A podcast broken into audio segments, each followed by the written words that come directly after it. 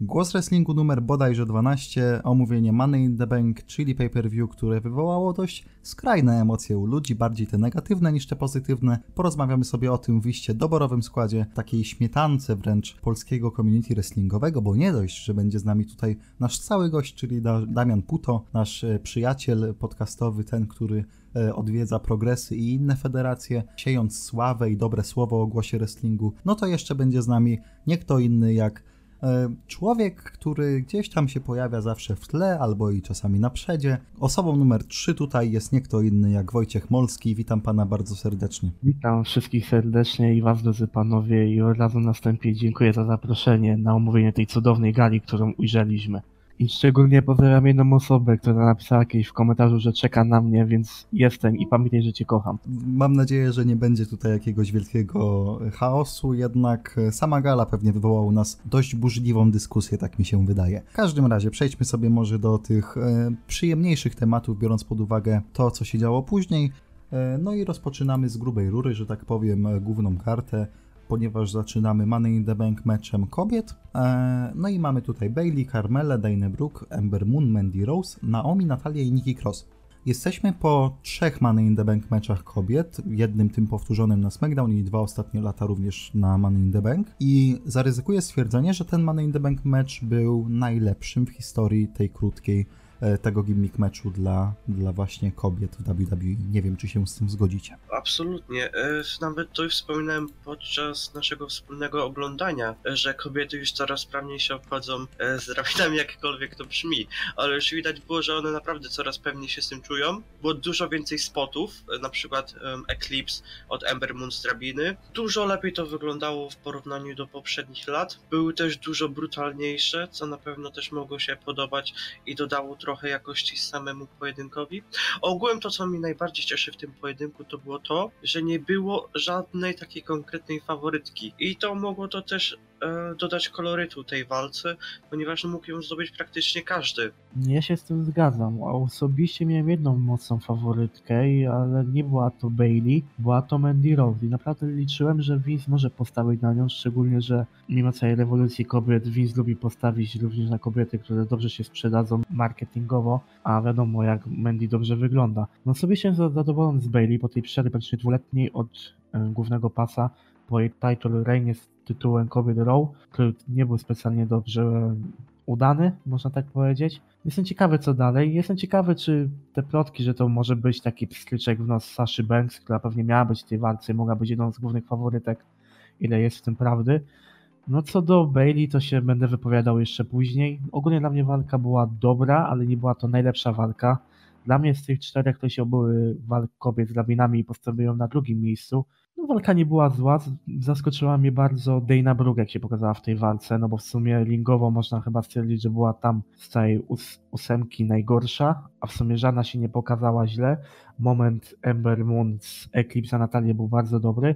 Motyw z Carmelą, która była powiedzmy kontuzjowana też był zastanawiający. Ciężko mi tutaj ocenić, no bo ladder mecze wiadomo, tak jak Rumble czy jakieś inne walki typowo stypulacyjne rządzą się swoimi prawami. No walka jak na kobiety, no bo kobiety w takich walkach wiadomo, że spiszą się inaczej, mężczyźni był naprawdę walka stała na dobrym poziomie, no i zwycięzca, zwyciężczyni również była prawidłowa. Ja tylko dodam od siebie, że w tym roku jakoś widziałem chociaż ćwiartkę pomysłu, e, jeżeli chodzi o w ogóle rozpisanie tej walki, bo tak, tak jak już wspomniał Wojtek, Dana Brooke miała taki fajny, fajny wystąpienie i miała też taki swój moment, wtedy kiedy jakby trzymała się tej walizki i leciała sobie w powietrzu. Ember Moon miała swój moment. Swój moment też w pewnym stopniu miała Naomi, która gdzieś tam szpagatem uniknęła y, zmiażdżenia przez drabiny.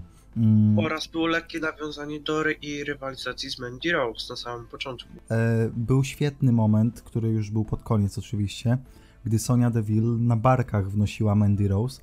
No i to już mieliśmy budowane od kilku tygodni, tak, że albo Sonia, albo Mandy mają być w tym ladder meczu. Sonia mówi, nie, dobra, ty masz być e, i i, i, i zamiast jakiegoś turnu, zamiast jakiejś rywalizacji, co było teasowane przed WrestleManią w pewnym momencie, tutaj Sonia stoi side by side z Mandy i chciała jej dać tę walizkę, chciała jej pomóc, a tu nagle nam wskakuje Bailey, o no no no, nie, nie, nie wygrasz sobie Mandy e, i zgarnia walizkę. Moim zdaniem to była dobra decyzja, bo tak jak mówiliśmy o tym w nie, nie, nieopublikowanym podcaście z Damianem, czyli o tym shake-upie, gdy gadaliśmy. Bailey bardzo potrzebowała odbudowania po tym, jak ostatni rok jej kariery był tak naprawdę wyrzucony do kosza przez przez te zawirowania z Sashą Banks, przez to, że stała się coraz, mniej, coraz to mniej wiarygodna. E, no i to był dobry ruch, że poszła na SmackDown, a to, co się już wydarzyło na Money in the Bank jeszcze bardziej utwierdza mnie w przekonaniu, że udało się ją odbudować w pewnym stopniu i teraz już można na nią patrzeć całkowicie inaczej niż patrzyło się na nią e, właśnie u boku Saszy na Raw. Tak, już przez samą reakcję na Money the Bank na Bailey można było zobaczyć, jak dobrze W strzeliło z tym pomysłem na Bailey, bo wiadomo jak ta reakcja była przez ostatni rok. No połączenie z Saszą troszkę dało, a przeniesienie na SmackDown i to co się stało podczas tej walki i jeszcze później podczas innej walki pokazuje, że naprawdę Bailey udało się odbudować i że można budować postać w ciągu dwóch godzin. Będąc przy tym, jeszcze warto napomnieć, że po WrestleMania Bailey bardzo często zbierała negatywną reakcję od publiki, Tak, no. co było dosyć takim zaskoczeniem, ponieważ nie było to do końca wiadome, dlaczego oni na nią buczą. Czy to ze względu na te plotki o tym, co ona robiła z Saszą, czy to ze względu na to, że no, ona się po prostu trzyma z Saszą, czy cokolwiek, nie mam zielonego pojęcia. Tak, dostała, dostała hit, e, bodajże to było w Montrealu, nie? E, Na SmackDown, kiedy był ten shake-up. Tak, a trzymając się jeszcze sytuacji y, kobiet, co sądzicie o sytuacji z Saszą Banks? Moim zdaniem, bo w ogóle widziałem tweeta Saszy, że no gratulacje Bailey, my girl, nie? Moim zdaniem Sasza jest trochę trudną osobą do współpracy na pewnych płaszczyznach e, i wydaje mi się, że mogą się nie porozumieć. Wydaje mi się, że może to być case e, Neville'a slash Paka i możemy trzymać do końca kontraktu. Jakoś tak nie widzę teraz, żeby Sasza miała w glorii i chwale wrócić i sobie no, tak on daily basis y, być w produkcie. WWE. Sądzę dokładnie tak samo, ale wiecie, zawsze Sasza mogła wyjść na koniec tej walki i sobie ściągnąć walizkę. To przecież nie miałoby kompletnego sensu, przecież ona nie jest w walce, więc dlaczego miałaby ją zgarnąć, czy nie? To No się nie trzyma właśnie. kupy. I nie, Było, to nie sądzę, aby Daby poszło w tym kierunku. byłoby to bez Nie. sensu, gdyby Carmela była kontuzjowana, wrzuciliby ją na zaplecze, już by później nie wróciła i nagle Sasza by wybiegła, zajmując jej miejsce. Tak, rzucając Bailey na, sej, na sam koniec. Tak, tak, tak. Typowe zaskoczenie. A nie, potem, faktycznie a potem to na nie ma Raw, sensu. potem na Raw by były już najlepszymi przyjaciółkami. Dobra. A to lepiej przejdźmy już do ocen. Jejku, nie pamiętam ile napisałem, ale bodajże 3,5. 3,5 dałem. Ja również dałem 3,5. Ja ogółem oceny biorę z głowy, z tego co zapamiętałem. Ogólnie dałbym, zastanawiałem się między 2,5 i 3, a że to są kobitki, to zawsze mają mnie taki mały plusik bardziej, no to dam solidne 3. Lecimy dalej, tutaj będzie dość krótko. E, Rey Mysterio kontra Samoa Joe o Mistrzostwo Stanów Zjednoczonych. Y, mogę zacząć? Możesz, proszę. Y, ja powiem tylko jedno zdanie. Samoa Joe kontra Dominik Mysterio na SummerSlam. Dajcie mi to i mm, jeszcze jest inna opcja, że Dominik przejdzie heel turn na Reju i będzie w ladder meczu walczył e, z Reyem o tytuł US.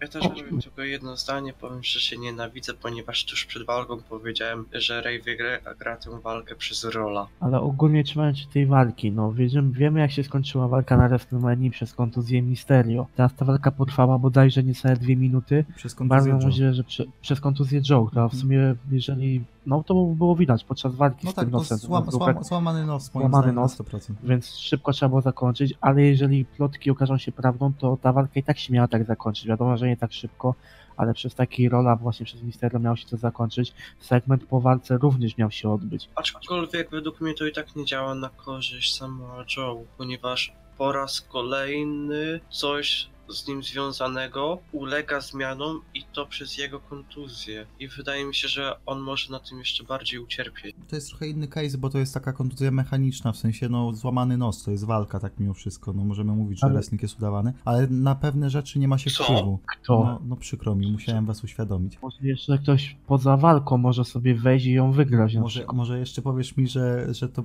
że ten, że to było w scenariuszu, że ktoś wyjdzie po 15 minutach walki i sobie zgarnie walizkę, że ktoś to ustalił i powiedział, ej, ty tak zrobisz. Nie, nikt nie jest tak głupi, żeby coś takiego wymyśleć. No dobra, myślę, że to wszystko o tym. Moim zdaniem Joe stracił, no ale trzeba też brać pod uwagę poprawkę na, trzeba wziąć poprawkę właśnie na to, e, na ten złamany nos i jasne, ta walka miała się tak skończyć, pewnie by potrwała jeszcze z 3 minuty, coś takiego. Trze- trzeba liczyć, że kolejna walka się będzie bez kontuzji, chyba że teraz kontuzjowany będzie Dominik i coś wymyślą, no ale jeżeli dostaniemy dobrą, długą walkę, to ta walka może być naprawdę dobra, bo i Ray i Samoa Joe mają dobry poziom ringowy, ale zgadzam się z Damianem, kolejna kontuzja Samoa Joe w oczach Vince'a może mu bardzo zaszkodzić. Jedyny plus taki, że naprawdę z Samoa Joe można zrobić potężnego heala. Mm, ja tylko powiem, że znaczy inaczej, zapytam was może, czy wy wyobrażacie sobie faktycznie scenariusz, w którym na SummerSlam Dominik jest wpuszczany one-on-one on one z Samoa Joe? Tak, całkowicie to widzę. Tak, ja również. Bo jasne, że wi widać, że to może do tego zmierzać, ale jakoś sobie wciąż nie mogę tego wyobrazić w głowie, że Dominik walczy z Samoa Joe na SummerSlam. Znaczy... Jeśli nie potrafisz sobie tego wyobrazić, to Vince pomoże ci. E, on nada kształtu twojej wyobraźni Dziękuję. i przeniesie to na prawdziwe życie i zobaczysz to na oczy. Dziękuję. Dziękuję wielki Vincie McMahenie, że otwierasz mi oczy.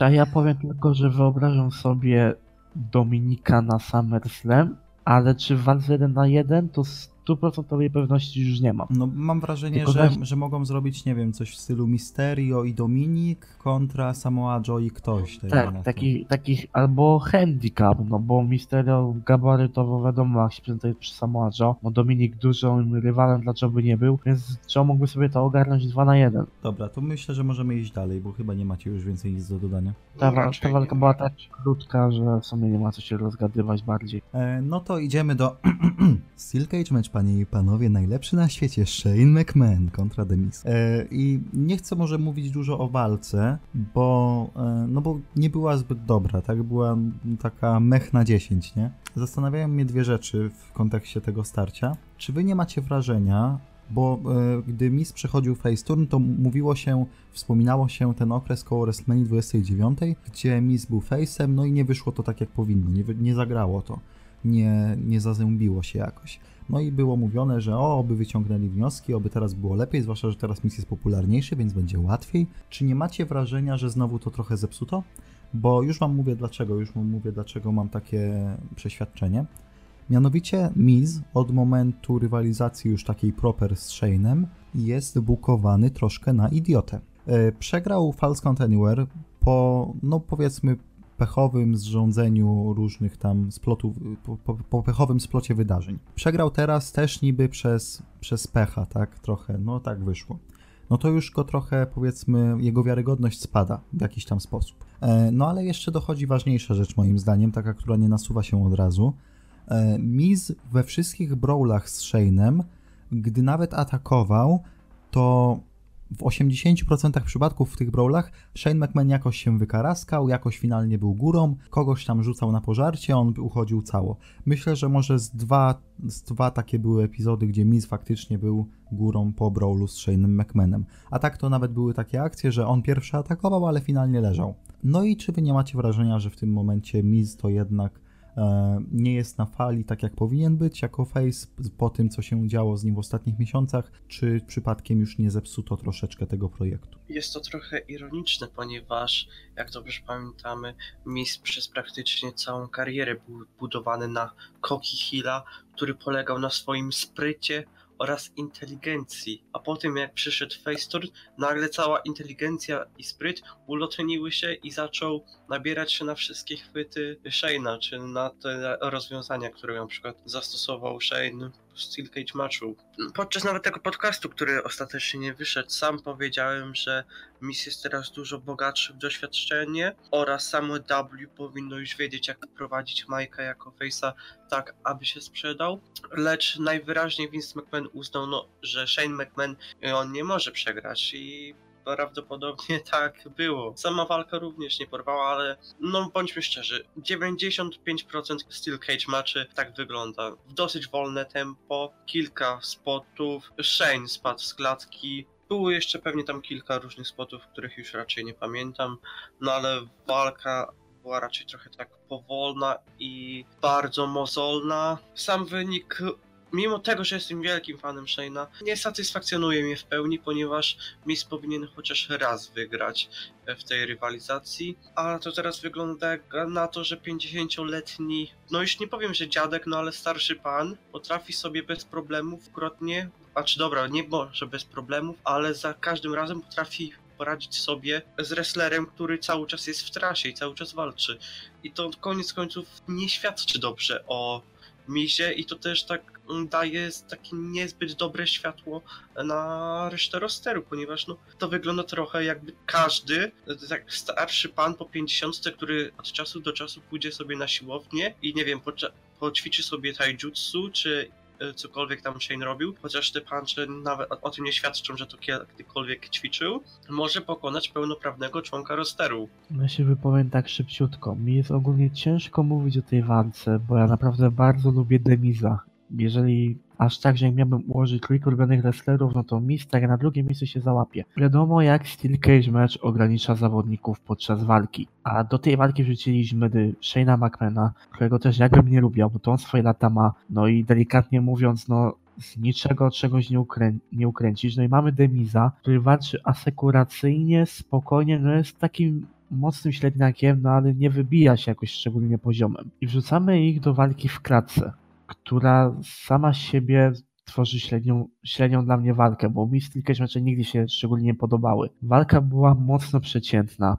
To, co mówił Showow o bukowaniu Demiza, ja się z tym naprawdę bardzo dobrze zgadzam. Healowy Miz może uciekał podczas tych walk, no ale zawsze tym sprytem, tym swoim cwaniactwem jakoś nieuczciwie to wygrywał. Przyszedł Face i zresetowano mu w mózgu Biosa i zapomniał jak dobrze wygrać walkę. Każdy brawl, każdy segment, wszystko co było związane od rozłamu tak teamu, Demis praktycznie wszystko przegrał. Na WrestleMania też przegrał. Mamy Money in the Bank, no i na WrestleMania i na Money in the Bank tego Shane'a obił, no ale jednak z tym Shane'em przegrał. Do czegoś to musi zmierzać. Liczę, że na jakiejś dużej walce Demis sobie odbije to i pójdzie na coś naprawdę mocnego. Liczyłem w zeszłym roku, naprawdę liczyłem, że wrócimy do 2010, gdzie ten Demis zakręci się przy pasie WWE, szczególnie, że się zamienili z Brianem trochę miejscami, tu trochę face, tu trochę heel. No idzie w tą dziwną stronę, ciężko stwierdzić co będzie dalej. No ogólnie jeśli chodzi o to walkę była mocno przeciętna i to nie był koniec tego feudu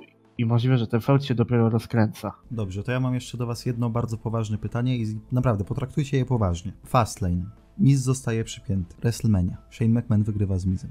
Money in the Bank. Shane McMahon wygrywa z Mizem. Nie pamiętam, kiedy ostatni raz Shane McMahon został przypięty. Musimy to powiedzieć głośno. Czy Shane McMahon powinien być pretendentem do tytułu WWE?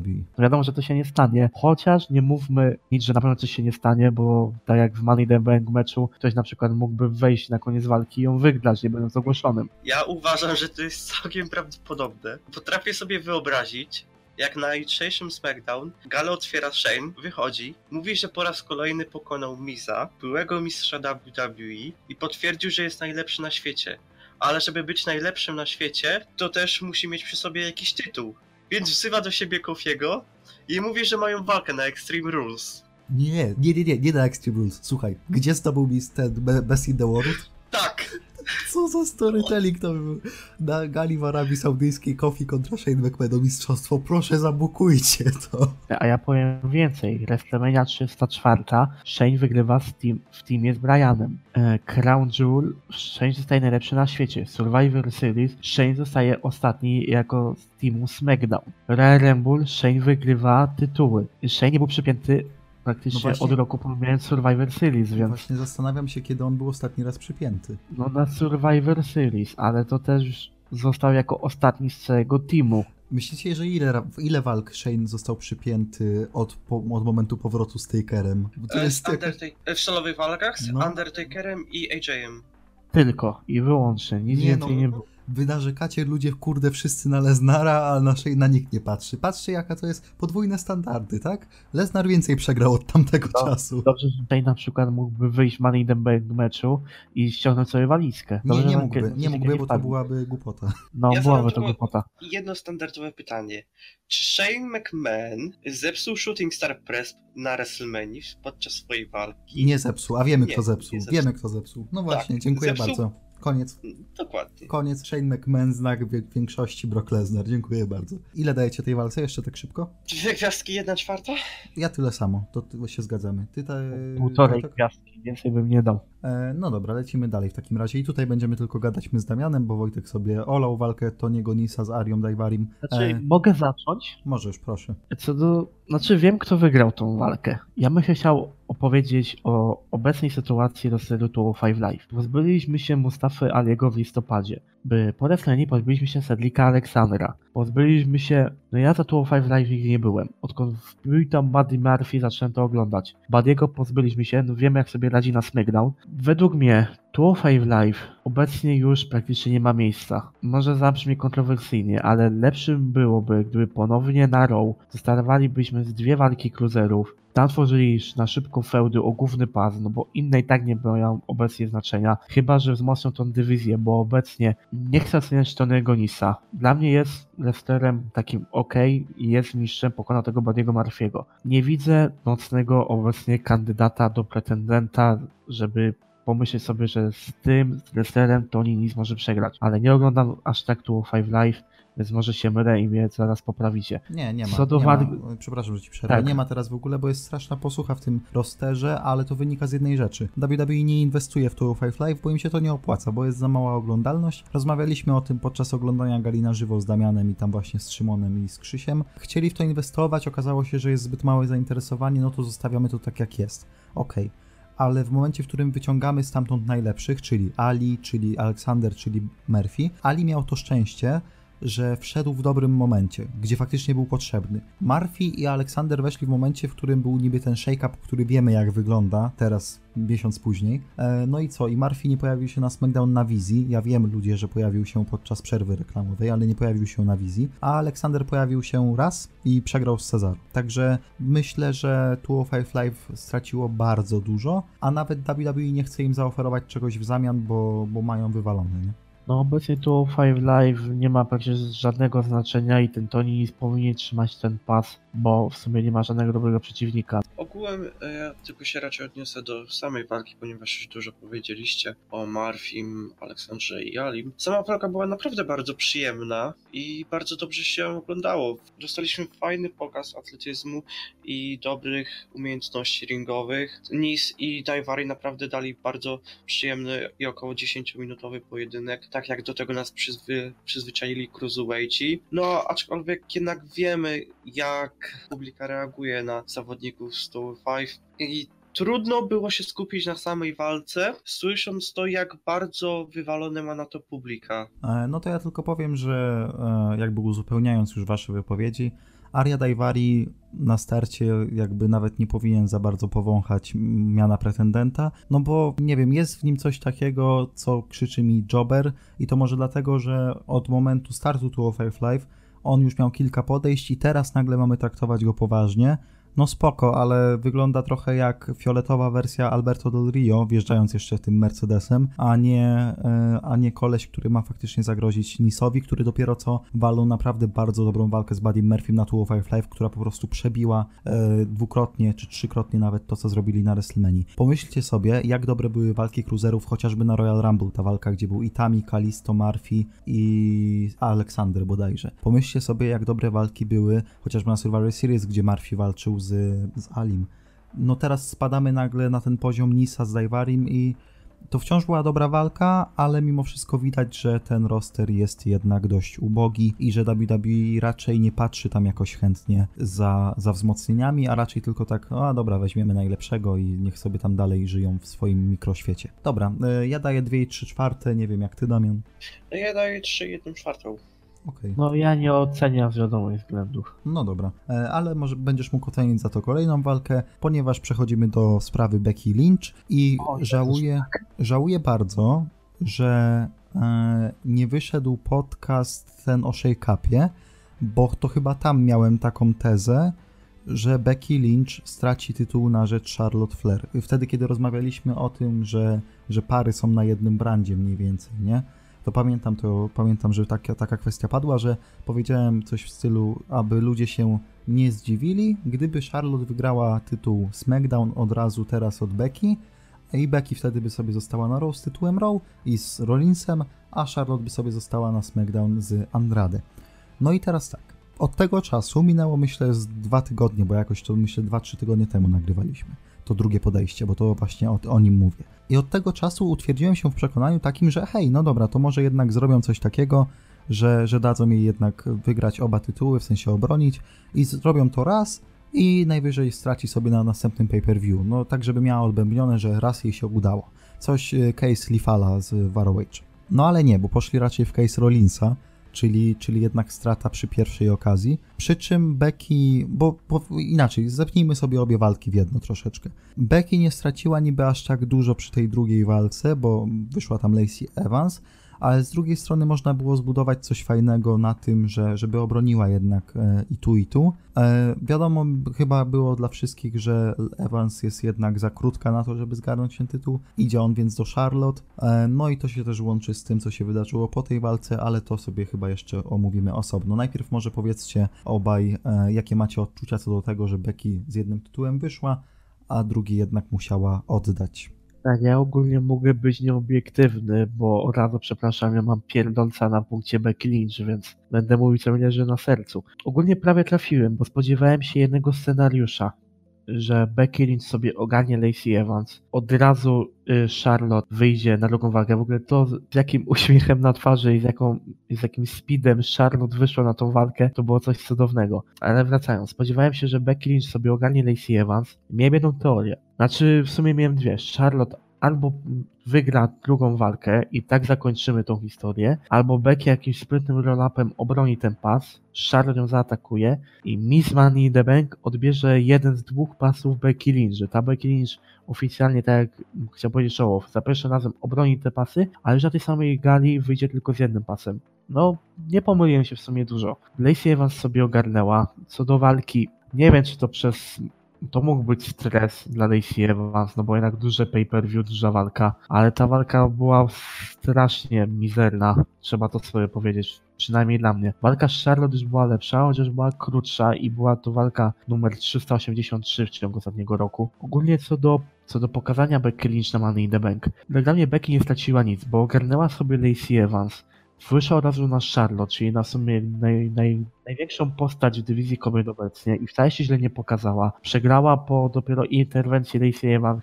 Charlotte po raz dziewiąty bądź dziesiąty została mistrzynią. No i zbliżamy się faktycznie do tego rekordu Lika Flera i ja się nie dziwię, jak ten rekord zostanie pobity, ponieważ Charlotte nie minął chyba czwarty rok w tej federacji, ma 10 głównych tytułów. Becky wyszła z pasem Raw, co mnie bardzo cieszy, bo chciałem, żeby została na Raw, chociaż przy zasadzie dzikiej karty możemy się spodziewać wielu pomylonych rzeczy. Ogólnie pierwsza walka była do poprawy mocno, można ją ominąć. Walka z Charlotte była lepsza, ale też nie była szczególnie dobra na zakończeniu walki kobiet i co było o walce kobiet, o walce o tytuł kobiet SmackDown i o tym, co się stało potem, to się wypowiem jeszcze zaraz. E, ja raczej za dużo o, o tym nie powiem. Moim głównym argumentem za tym, że Becky obroni oba tytuły było to, że prawdopodobnie znajdzie się na okładce 2K20. I to tak się działo w mojej głowie, dlatego tak pomyślałem, no hej, pewnie będą chcieli dać ją na okładkę, ponieważ no wiadomo jaki teraz jest hype na Becky, jak to jest z tymi kobietami, że no muszą Ja- być tak samo traktowane. Ja bym na okładkę dał zwycięzcę Money in the meczu oczywiście męskiego. No w porządku, ale wracając, no to był mój główny argument stojący za tym, że myślałem, że Becky obroni oba tytuły, ponieważ samo wejście Charlotte dało takie do myślenia, że no ona musi to przywalić. Charlotte wchodziła bardzo koki, ona się zachowywała jak taki typowy koki heel, to aż się prosiło o to, aby Becky wygrała przez jakiś roll-up, ponieważ no cały czas, nie wiem czemu, ale mam w głowie obraz, gdzie Charlotte cały czas jest ponad Becky, gdzie cały czas ją pokonuje, gdzie Becky po prostu nie może wyjść z cienia Charlotte. I podczas tej gali to się potwierdziło, co mnie trochę smuci, ponieważ naprawdę nie chcę po raz kolejny oglądać Charlotte z tyłem, mimo całej mojej chęci do niej, ponieważ uważam, że jest prawdopodobnie najlepszą zawodniczką taką całościowo w W. No ale no nic, z tym nie zrobimy. Prawdopodobnie teraz Becky na stałe zostanie przypisana na Raw, tak jak zresztą to przewidywaliśmy podczas naszego podcastu, który no niestety nie ujrzał światła dziennego, ponieważ e, jak już rozmawialiśmy o tym, e, roster kobiet na SmackDown jest bardzo przesy- przesycony i mamy tam mnóstwo bardzo dobrych zawodniczek, a na Raw jest wręcz przeciwnie, brakuje dużych gwiazd, więc no można w jakiś sposób to uargumentować i no zobaczymy jak to dalej się potoczy. Obie walki nie porwały, aczkolwiek początek starcia między Becky a Charlotte był naprawdę bardzo dobry i sądziłem, że jeśli dadzą im jeszcze takie 10-15 minut, to wykręcą ich najlepszą walkę jak do tej pory. No dobra, to myślę, że możemy przejść do tego, co się wydarzyło po walce z Charlotte, Charlotte z, z, z Becky, bo zwrócona została uwaga na to, że no ludzie nie chcieli tej Charlotte z mistrzostwem, więc podbiło to jeszcze bardziej reakcję na Bailey. I coś w tym jest, tylko teraz tak, czy wydaje wam się, że robienie kaszinu na tej samej gali drugi rok z rzędu u kobiet to jest dobre posunięcie? To nie jest dobre posunięcie, ale wydaje mi się, że to może mieć związek z tym przejściem SmackDown na Fox, że oni chcą mieć w miarę ustabilizowany roster i nie chcą mieć takich rzeczy jak walizki na sobie. Tak, Wojtek ma rację, prawdopodobnie nie chcieli, aby no nie było jeszcze wiadomo, kto będzie na danym rosterze już w okresie października i chcieli to rozwiązać dosyć szybko, aczkolwiek no mieliśmy jeszcze kilka miesięcy i można to było dużo lepiej rozwiązać.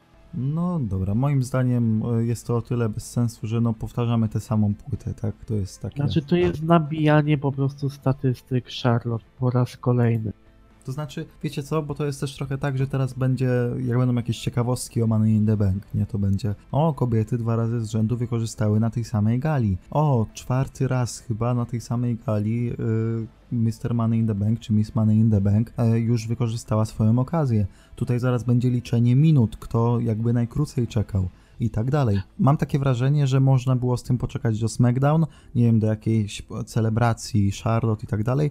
Nie wyglądałoby to aż tak, powiedzmy, jak, jak takie pseudo nabicie sobie kolejnego momentu, że o, po raz kolejny, drugi rok z rzędu y, Miss, Miss Money in the Bank y, zgarnia tytuł już na tej samej gali. Może to mi tylko przeszkadza tak jakoś bardzo, ale, ale jakby zwróciłem na to uwagę chyba raczej też nie bez powodu, bo bo wydaje mi się, że walizka jest takim fajnym narzędziem, które możesz budować. Możesz nieoczywistą y, sytuację wybrać, możesz dawać ludziom do zrozumienia, hej, zrobi to teraz, hej, nie zrobi tego teraz. A takie pozbywanie się walizek od razu jest, no, zabijaniem trochę magii tego całego Money in the Bank. No bo fajnie, że ktoś wygra, ale nas, jako fanów, tak mi się wydaje, najbardziej bawi ta część, kiedy mamy, mamy tego kolesia, który, czy, czy właśnie kobietę, która trzyma tę walizkę no i myślimy sobie, dobra, na tej, na tej mistrzyni, na tym mistrzu nie zrobi, musimy poczekać, aż zmieni się mistrz, coś tam, coś tam. A tu mamy po raz kolejny zgarnięcie tej walizki, Kashin od razu i jakby już idziemy dalej, zapominamy o Money in the Bank, to by było na tyle. Doszło do tego aż, że ja zapomniałem w pewnym momencie w tamtym roku i w tym na początku też, że Braun Strowman był w ogóle posiadaczem walizki, no bo on tak po cichu po prostu wykorzystał na Hell Cell i nagle gdzieś tam ta walizka też już cisza, nie? No więc może to tylko mój problem, a może, może nie. Tak tylko chciałem to uzupełnić. Dobra, my, wydaje mi się, że o pewnej części tego całego segmentu kobiet już możemy sobie zamknąć. E, powiedzcie mi tylko jedną rzecz, bo Bailey nie sprawdziła się za bardzo jako mistrzyni Raw. Czy wydaje wam się, że na SmackDown jednak to będzie taki czas, w którym już dopełni się ta, ta jej próba, próba odbudowania. Bardzo wiele będzie zależało od jednego czynniku. E, w jaki sposób zakończy się jej rywalizacja z Charlotte, ponieważ no jej jesteśmy praktycznie pewni, że teraz będzie feudować e, z, Fle, z równą, jak to niektórzy mówią, przez najbliższy miesiąc albo dwa, może nawet do SummerSlam i jeśli jakimś cudem zdoła zachować tytuł, i zakończyć tę rywalizację zwycięsko, to będę bardzo optymistycznie do tego nastawiony, ponieważ Bailey jest świetną zawodniczką, o czym prawdopodobnie bardzo wielu fanów zapomniało. I naprawdę ma potencjał, by być świetną zawodniczką. I jeśli też nie będą próbowali znów na siłę zrobić z niej takiego e, wielkiego underdoga, znaczy ja mogę dodać, że co do Bailey, to ja muszę postawić duży, duży znak zapytania, bo tak jak powiedział Damian, wszystko zależy od feudu Charlotte. Ja nie będę zdziwiony, jak na następnej gali ta Bailey Pass straci, odzyska na SummerSlam przy wielkim triumfie, co się może co do reakcji na Bailey źle skończyć. No czas pokaże, tutaj jest takie 50 na 50 co do tego, czy będzie to lepszy title reign niż na Raw, czy nie. No dobra, to ja tylko powiem ocenki. 2,1 czwarta przy Lacey Evans kontra Becky Lynch i 2,5 przy Charlotte kontra Becky. Oczywiście Bailey z Charlotte nie oceniamy. Jeszcze zadam wam ostatnie pytanie, chyba takie oczywiste, ale odpowiedzcie tylko tak lub nie, zamknięte pytanie. E, czy feud Lacey Evans Becky zostanie kontynuowany? Tak. Tak. No dobra, no to lecimy dalej. E, Roman Reigns kontra Elias i nie chcę rozmawiać o tym, jak to Elias został zeszmacony. Ojejku, co mu się stało? Chociaż trochę tak, chociaż trochę chcę o tym rozmawiać, ale w innym kontekście, nie w takim, jak sobie pewnie myślicie. Elias dostał segment na WMC 34 z Siną tam wtedy, zanim Undertaker przyszedł. No to były głosy, że o, po co oni go tam dali, coś tam, coś tam. Na 35 dostał segment z, już z Siną w wersji Doctor of Thagenomics, wszyscy byli podjarani. Ojejku, Sina wrócił w takim gimmiku, ojejku, ale super, super, super. Teraz Elias przegrywa z Romanem Reignsem w kilka sekund po tym, jak ten go zaatakował gitarą, tam zrobił ten swój koncert, dalej coś tam, coś tam. Jakby w każdej, w każdej z tych sytuacji Elias po prostu od kogoś oberwał, po prostu szybko został zniszczony, gdzieś tam powiedzmy nawet nie był blisko e, wygrania starcia, czy, czy brawlu, czy cokolwiek. Posłużył po prostu jako, jako osoba do podłożenia, tak? Czy wy nie macie wrażenia, że o ile ten Elias może nie straci za dużo na tym, bo nie straci, moim zdaniem nie straci na tej porażce, to tyle reakcja ludzi na to, jak to jest szmacony lub jak to jaramy się tym, co się wydarzyło, zależy od tego, na, na jakby kto jest przeciwko Eliasowi. Bo wydaje mi się, że gdyby doszło do jakiegoś wielkiego powrotu, załóżmy kogoś, kogo fani lubią. Niech będzie ten przysłowiowy CM Punk, dobrze? Załóżmy na, na potrzeby tej sytuacji i tego przykładu. Gdyby CM Punk wrócił na tej gali i walczył z Eliasem i zniszczył go w 10 sekund, to nikt by nie mówił o tym, jak szmacony jest Elias. Ale jako, że Roman Reigns stanął naprzeciwko Eliasa, to już się odezwały głosy o jejku, strasznie Elias, on jest taki super, a wy go szmacicie. Nie wiem, czy macie podobne spostrzeżenia, czy może to ja już gdzieś tam odpłynąłem za bardzo. Jest to też powiązane z tym, że chodzi tu konkretnie o booking Romana Reignsa. Bardzo dobrze wiemy, jak łatwo jest zepsuć postać Romana Reignsa i jak łatwo sprawić, aby fani go nie lubili. I właśnie takie pojedynki, właśnie takie segmenty, czy tam całe story sprawiają, że postać Romana Reignsa nie będzie odbierana coraz lepiej, tylko coraz gorzej, ponieważ załatwiając takiego zawodnika jak Elias, który jest bardzo lubiany przez większość fanów, bez względu na to, co tam powie lub sobie zaśpiewa. No, jest bardzo, jest dosyć popularny i dobrze odbierany. A pokonanie go przez 10 sekund przez Romana, przez, mówię tutaj przez Romana, no naprawdę nie pomoże żadnemu z nich, a zwłaszcza Romanowi, który no dalej jest tak samo bukowany jak przed jego chorobą i obawiam się, że zmierzamy ku temu, co się działo przed. Z Romanem Reignsem jest taki problem. On po rozpadzie The Shield naprawdę zbierał dobrą reakcję. Doszła ta kontuzja, to bodajże była przepuklina wtedy, jeżeli dobrze pamiętam. On wróci przed Royal Rumble, wygrał w 2015 to Royal Rumble, wiadomo jaka reakcja na niego poszła. I ta reakcja nie była dobra aż do momentu tej białaczki. Nie chcę powiedzieć, że ta białaczka mu dużo pomogła, no bo to tak, że się nie rozmawiać, ale jeżeli chodzi o reakcję, to wiadomo jak takie rzeczy działają. Roman Reigns wrócił, poszedł na McIntyre'a. No na McIntyre'a wiadomo jak reagują. Niektórzy fani są za McIntyre'em, no ale wiadomo jak ta większość fanów, która siedzi na widowni, na niego reaguje. Zostawiliśmy go z Eliasem, który może cisnąć po całej widowni i tak zbiera chill. Rzucamy do, go do pojedynku, który trwa 7 sekund po brawlu, w którym Roman go zdominował. I tak jak powiedział Damian, takimi zagrywkami sprawimy, że ten Roman zaś pójdzie w nie tą stronę co trzeba, a Vince jest trochę przytkany na odgłosy jakie zbiera Roman i tak będzie chciał go znowu wypromować.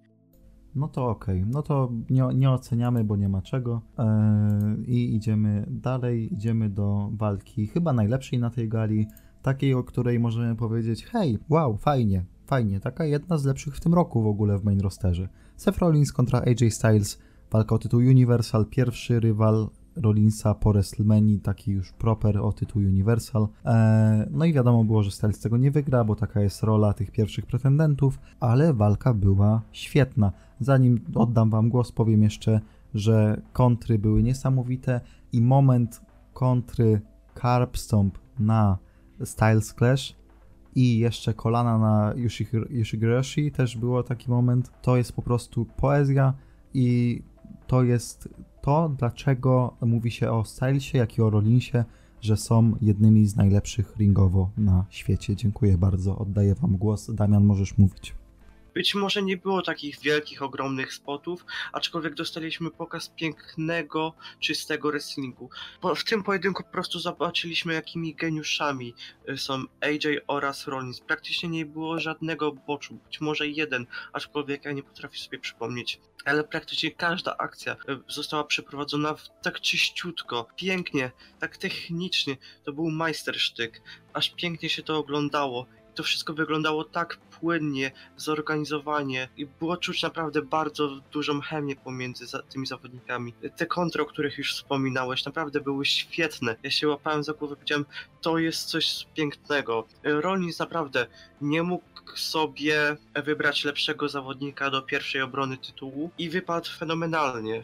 Hehehe, bo AJ. AJ również się pokazał ze świetnej strony. Jeśli Rollins będzie dawał, wciąż będzie dawał takie walki o tytuł Universal i będzie pokazywał, że jest walczącym mistrzem, który jest świetnym atletą i on jest tą twarzą Raw, to z uśmiechem na twarzy będę obserwował to, jak będzie pokazywał Rollins na czerwonej tygodniówce.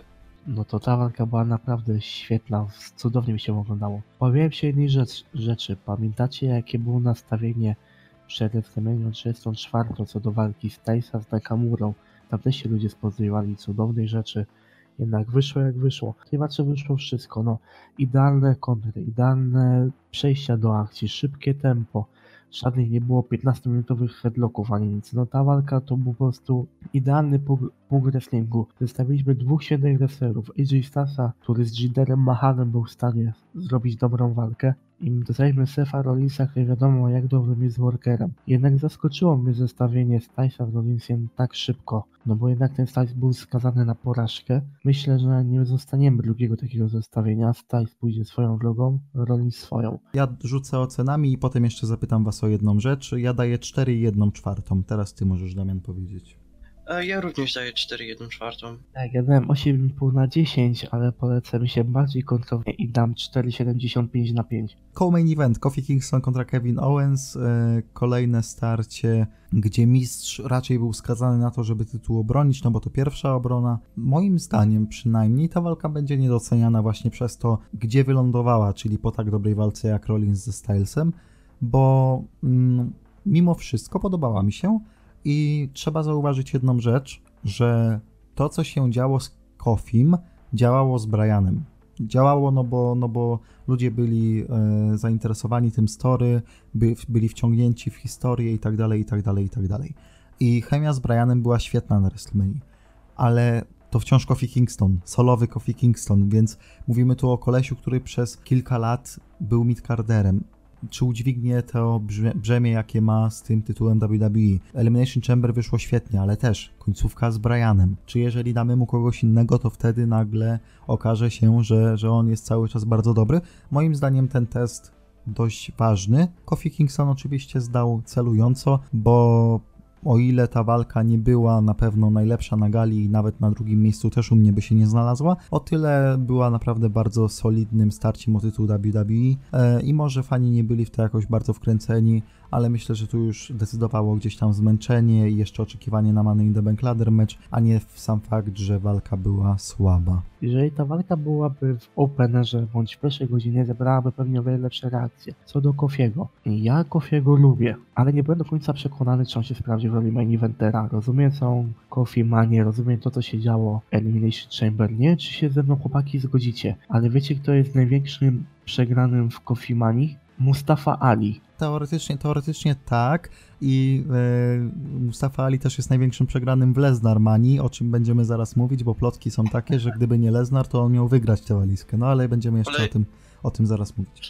Ali może się czuć największym przegranym, no bo oficjalnie on miał być tak zabukowany i w Gauntlet meczu, i w Elimination Chamber meczu pewnie też. Nie wiadomo, jak się ta historia potoczyła, gdyby on tam był. Ale wracając do Kofiego. Mistrz pokoju Kofiego, który wywodzi się z klaszczącej stajni na dłuższą metę jako główna twarz niebieskiej tygodniówki, nie byłbym przekonany. No, dostał Briana, wyszło ok.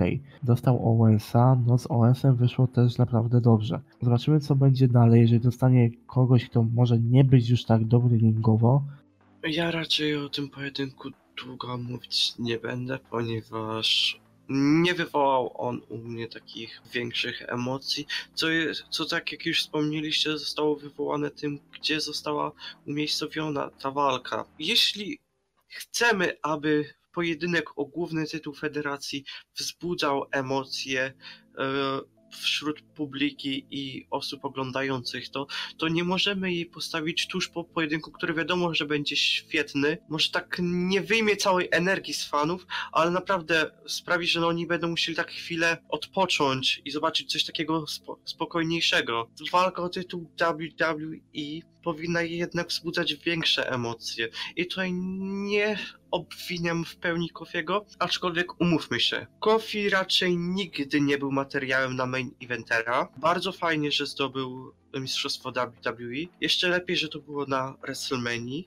Dostał swój moment. Nie prezentuje się aż tak źle, jednak gdy widzimy go z tytułem oraz widzimy na przykład takiego przeciwnika jak, nie wiem, na przykład Kevin Owens, Randy Orton, czy ktoś tam inny, to Kofi przy nich wygląda dużo bladziej. E, no dobra, przejdźmy do ocen w takim razie. U mnie 3,5, nie wiem jak u Damiana, bo Damian mówisz, że to by się aż tak nie podobało, więc 3 1 czwarta, aczkolwiek takie lekkie naciągane.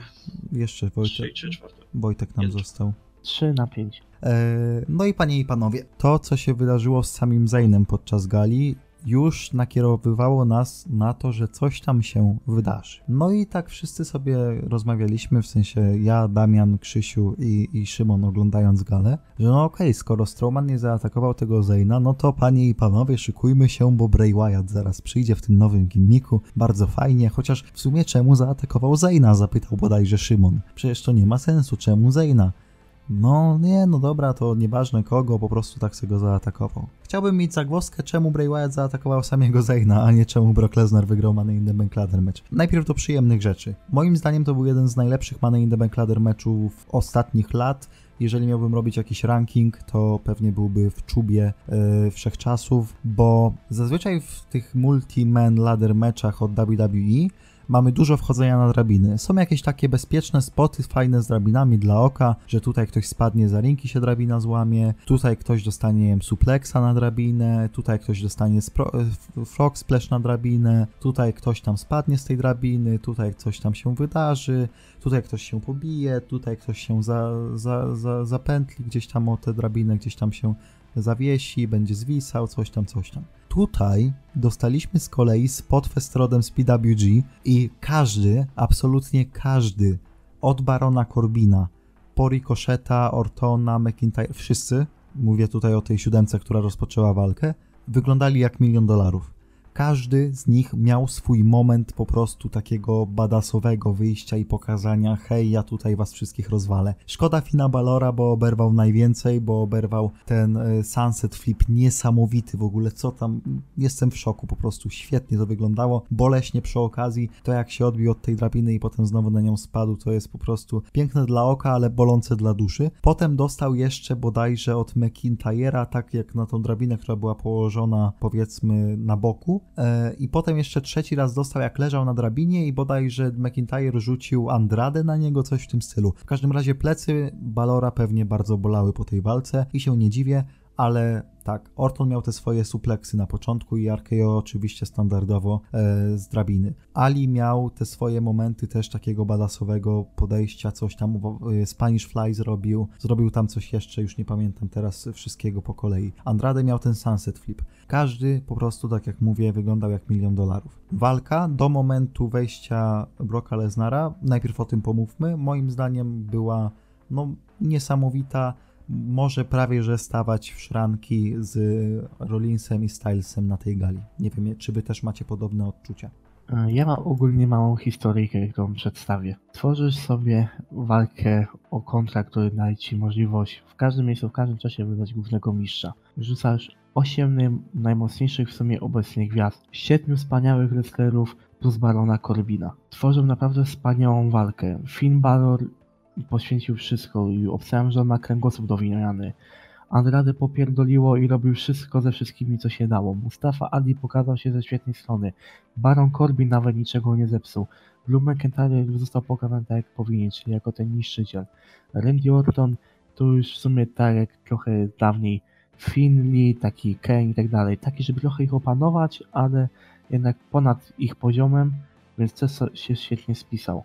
Ricochet wiadomo był do polatania, również wiele akcji wspaniałych przyjął. Walka naprawdę to był jeden z lepszych Money in the Bank meczy, jaki widziałem. Moim faworytem był Andrade i mimo wszystko był to Ali. No i minęło sobie 18,5 minuty walki, Ali sobie wyczyścił ring, wszedł na drabinę, biegł sobie y, bo, Borglaser, E, zniszczył Aliego, ściągnął walizkę, nie będąc w tej walce, więc pierdolmy wszystkie zasady, jakie są ogólnie w W, zdjął walizkę i tej walizki pozbędzie się pewnie w ciągu miesiąca, bo albo ją wykorzysta na Raw, albo na najbliższej gali w Arabii. Ogólnie po tej gali Money the Bank powinno w ogóle zostać wycofane, bo się mija z jakimkolwiek celem. No, powiedzieliście już w sumie praktycznie wszystko, ja tylko powiem, no w sumie potwierdzę wasze słowa. Walka była naprawdę fenomenalna. Wydaje mi się, że ringowo to mógł być nawet najlepszy skład w historii Money i the Bank matchy. Naprawdę bardzo dobrze się to oglądało. E, tak samo jak przy kobietach, było kilku faworytów. Wiadomo, że jedni mieli więcej szans, drudzy mniej, aczkolwiek no mieliśmy kilka osób, które no były takimi większymi faworytami i naprawdę bardzo się czekało na ten pojedynek, ponieważ była bardzo mała szansa, naprawdę było jakieś, nie wiem, może 10% szans, że wynik może zepsuć odbiór tej walki. Vince McMahon mówi, ja tego nie zrobię, a no patrzcie. No i przechodzimy tutaj do Brock Lesnara. I tutaj już powinien dać swoją ocenę? Tak, tutaj daj i wtedy przejdziemy do Brocka. Okej, okay. powiem tak. Nie licząc zakończenia, daję cztery gwiazdki. Ja też daję cztery gwiazdki. I został nam Wojtek. E, do momentu wejścia Aliego na drabinę i dotknięcia walizki to daje też cztery gwiazdki. Porozmawiajmy jeszcze kilka minut o tym broku. Podobałoby mi się to w jakimś stopniu, gdyby nie swego rodzaju stagnacja na szczycie. Bo Brock, ja będę, ja będę bronił title, reigna, title reignu Broka czasów do WrestleMania 31. Ten, ten title reign z tytułem WWE był moim zdaniem naprawdę bardzo dobry, bo to było takie fajne wprowadzenie, że mistrz nie będzie na każdym B-show pay-per-view, ma być tylko na ważne walki i czujecie, że to jest ważna walka, bo Brock Lesnar się pojawił i on teraz tutaj jest. Brock Lesnar wciąż potrafi dostarczyć emocji, bo no, nie da się przejść chyba obok niego obojętnie. Widać chociażby po reakcjach ludzi, ludzi na, na to Money in the Bank, że nie można być obojętnym w stosunku do Brocka Lesnara. Poza tym w ringu zawsze da albo jakiś głupi spotfest na zasadzie finisher kick-out, finisher kick-out, ale to gdzieś tam zawsze w nas wzbudza emocje, bo nie wiemy, czy to siódme F5 to już jest ostatnie, czy jeszcze nie. Podobałoby mi się to bardziej, gdyby nie to, co zrobili już po, po tym, jak Roman zwakatował tytuł, czyli wracamy do mistrza Broka, on znowu trzymał ten tytuł. Rollins, Rollins ma ten pas? Wydaje się, że mamy czystą kartkę. Reset. I nagle Team Song. Tym, tym, tym, tym. Bo wyobraźcie sobie teraz to, że Brock Lesnar na gali w Arabii Saudyjskiej, dajmy na to, pokonuje Sefa Rollinsa. I my się cofamy o dobre kilka miesięcy w ogóle w jakimkolwiek programie dla, dla main eventu Raw, powiedzmy, dla tytułu Universal. Jest to kompletnie wtedy bez sensu, cała WrestleMania idzie do śmieci, biorąc pod uwagę jeszcze, jak została zabukowana ta walka Rollinsa z Lesnarem, to już w ogóle całość jest do porwania, wyrzucamy za okno i nawet nie wspominamy więcej. Gdyby nie to, co się wydarzyło na Crown Jewel i od Crown Jewel do tej powiedzmy WM-ki, powiedziałbym, że okej, okay, spoko, ja to jestem jeszcze w stanie przełknąć, ale po pierwsze, to jest trochę naplucie jednak w twarz tym ludziom, którzy tam pracują codziennie, to jest pokazanie, że Vince McMahon naprawdę nie wierzy w swoich zawodników. I to, że mówił, że, ponoć były takie plotki, tak, że Vince sądzi, że nie ma star powerów w swoim rosterze, dlatego jest ten wildcard, dlatego gdzieś tam sprowadza różnych ten. I to jest potwierdzenie tego. Vince McMahon musi tak sądzić na 100%, bo nie trzymałby się tak kurczowo tego Leznara. Po trzecie, yy, no to jest nie fair, to już mówiłem, ale po trzecie to zamraża całkowicie w ogóle main eventową scenę i tu i tu. I to jest bez sensu całkowicie. To nie ma w tym... Jeżeli mamy spadające ratingi, to nie uratujemy ich ani wildcardem, który jest tylko doraźny, jest bez sensu i psuje produkt, ani nie uratujemy im ich kolesiem, który przecież dopiero co był w naszym main evencie, więc gdyby miał podnieść tam te ratingi, to te ratingi byłyby wysokie już wtedy. Nie były. I teraz nim nie poratujemy tych ratingów. To są przynajmniej trzy kardynalne błędy, które tutaj się pojawiają co do, co do tej decyzji. Już nie wspominając o tym, że po prostu tego Leznara nie chce się już oglądać na tym szczycie, bo jest się zmęczonym po tych czterech latach Leznara oglądania na szczycie, na górze, czy to z tytułem WWE, czy to z tytułem Universal. Ciężko mi się wypowiadać o tym, co się stało, nie denerwując się, ponieważ jakbym nie lubił Broka, to liczyłem, że etap panowania jego jak na przynajmniej jakiś dłuższy czas jest zamknięty. No I wracamy, tak jak powiedział Show, do punktu wyjścia po raz kolejny. Wiadomo, że Vince niby zniósł zasadę rewanży dla mistrzów, którzy stracili pas, ale to jest kuźwa Brock Lesnar. On ten rewanż i tak mógłby dostać z miejsca. To jest kolejny rok z rzędu, zmarnowanie walizki. Dla mnie to jest tak samo zmarnowana walizka, jak ta na Brownie Strowmanie, ponieważ on też nie, jej nie potrzebował. Mieliśmy taki świetny skład i mogliśmy dać tą walizkę komukolwiek, poza Baronem Corbinem. Chociaż wolałbym tego już Corbina, przynajmniej drugi raz by walizki nie wykorzystał. I nie wiem, co sądzić o tej sytuacji. No w sumie Showow powiedział to w punkt. Ja tylko mam nadzieję, że nie chcę mi się też wierzyć, że Blog Lesnar będzie osobą, która tej walizki nie wykorzysta, więc najprawdopodobniej zbliżamy się do momentu, gdzie Lesnar wróci jako mistrz. Eee, dobrze, zacznę od tego, że jestem absolutnie zdegustowany. Money in the Bank to jest gala, która odbywa się raz do roku i podczas której do zdobycia jest walizka. Jest to walizka, która została wymyślona z myślą o zawodnikach, którzy niekoniecznie zawsze dostają szansę. Na przykład Edge na, na, na początku lat 40 jak w 2006-2007 Jack Swagger, Daniel Bryan, CM Punk. Walizka Money in the Bank powinna być taką trampoliną dla zawodników, którzy no siedzą w midcardzie i czekają aż dostaną swoją szansę, aczkolwiek czasem muszą bardzo długo na to czekać. I spójrzmy, mamy skład Money in the Bank matchy, matchu. Mamy ośmiu zawodników. I ci panowie dają naprawdę bardzo świetny show. Gdy już jest taki moment, w którym hej, czy Ali zdobędzie walizkę? Hej, tutaj coś się stanie. Czy to jest ten moment, w którym wbije Wyatt albo Sami Zayn? Nie. Wchodzi zawodnik, który main eventuje praktycznie każdą galę, na której się pojawia. Wchodzi zawodnik, który jest cholernie wielkim box office'em. Przychodzi, zgarnia walizkę i odbiera szansę każdemu z tych zawodników na, na szansę na dostanie jakiegoś większego puszu. Jest to absolutnie zmarnowany czas, absolutnie zmarnowanie szansy dla innych zawodników, takich jak Drew Andrade czy Sami Zayn. I po co dawać im szansę, po co tworzyć nowe gwiazdy, skoro można po prostu cały czas brać tego samego kolesia. Dobra, co to by było na tyle. Jeżeli macie jakieś swoje przemyślenia, drodzy słuchacze, na temat tego, co wydarzyło się pod koniec, to zapraszam do sekcji komentarzy na YouTubie, czy nie wiem, czy na grupach, wszędzie, gdzie sobie wrzucę tego linka z podcastem. Wydaje mi się, że Gala Money in the Bank była lepsza niż może się to wydawać, bo ludzie za bardzo patrzą na to, jak oberwał Elias według nich i co się stało w main evencie. No dobra, no to w takim razie to by było na tyle, drodzy Państwo. E, no i co? I wróciliśmy i będziemy teraz częściej, bo będziemy również przy omówieniu Double or Nothing, będziemy przy omówieniu Takeovera zaraz tego czerwcowego, będziemy przy kolejnych galach. Żegnam Was, do usłyszenia, drodzy słuchacze. Jest Was na pewno bardzo dużo po tym, jak nie było nas przez cały miesiąc i zapomnieliście, że głos wrestlingu istnieje. E, no więc Wy możecie się również pożegnać. Ciepło proszę odebrać Wojtka, który tutaj pierwszy raz e, wystąpił. Mamy nadzieję, że nie ostatni. Może ja zacznę, mam nadzieję, że wciąż będę tak cieplutko odbierany w komentarzach. E, jedzcie warzywka, owoce, ponieważ warto dobrze się odżywiać. Można dzięki temu schudnąć, tak jak ja i Show to właśnie robimy. I w sumie to było tyle. Ciało. Ja mam nadzieję, że się dało merem mnie słuchać. Dziękuję wam jeszcze raz za zaproszenie. Liczę, że jeszcze kiedyś to zagoszczę, będę mógł sobie pogadać. A od następnego odcinka włączamy donaty. To by było na tyle. Do usłyszenia. Słyszymy się po Double or Nothing. Papatki.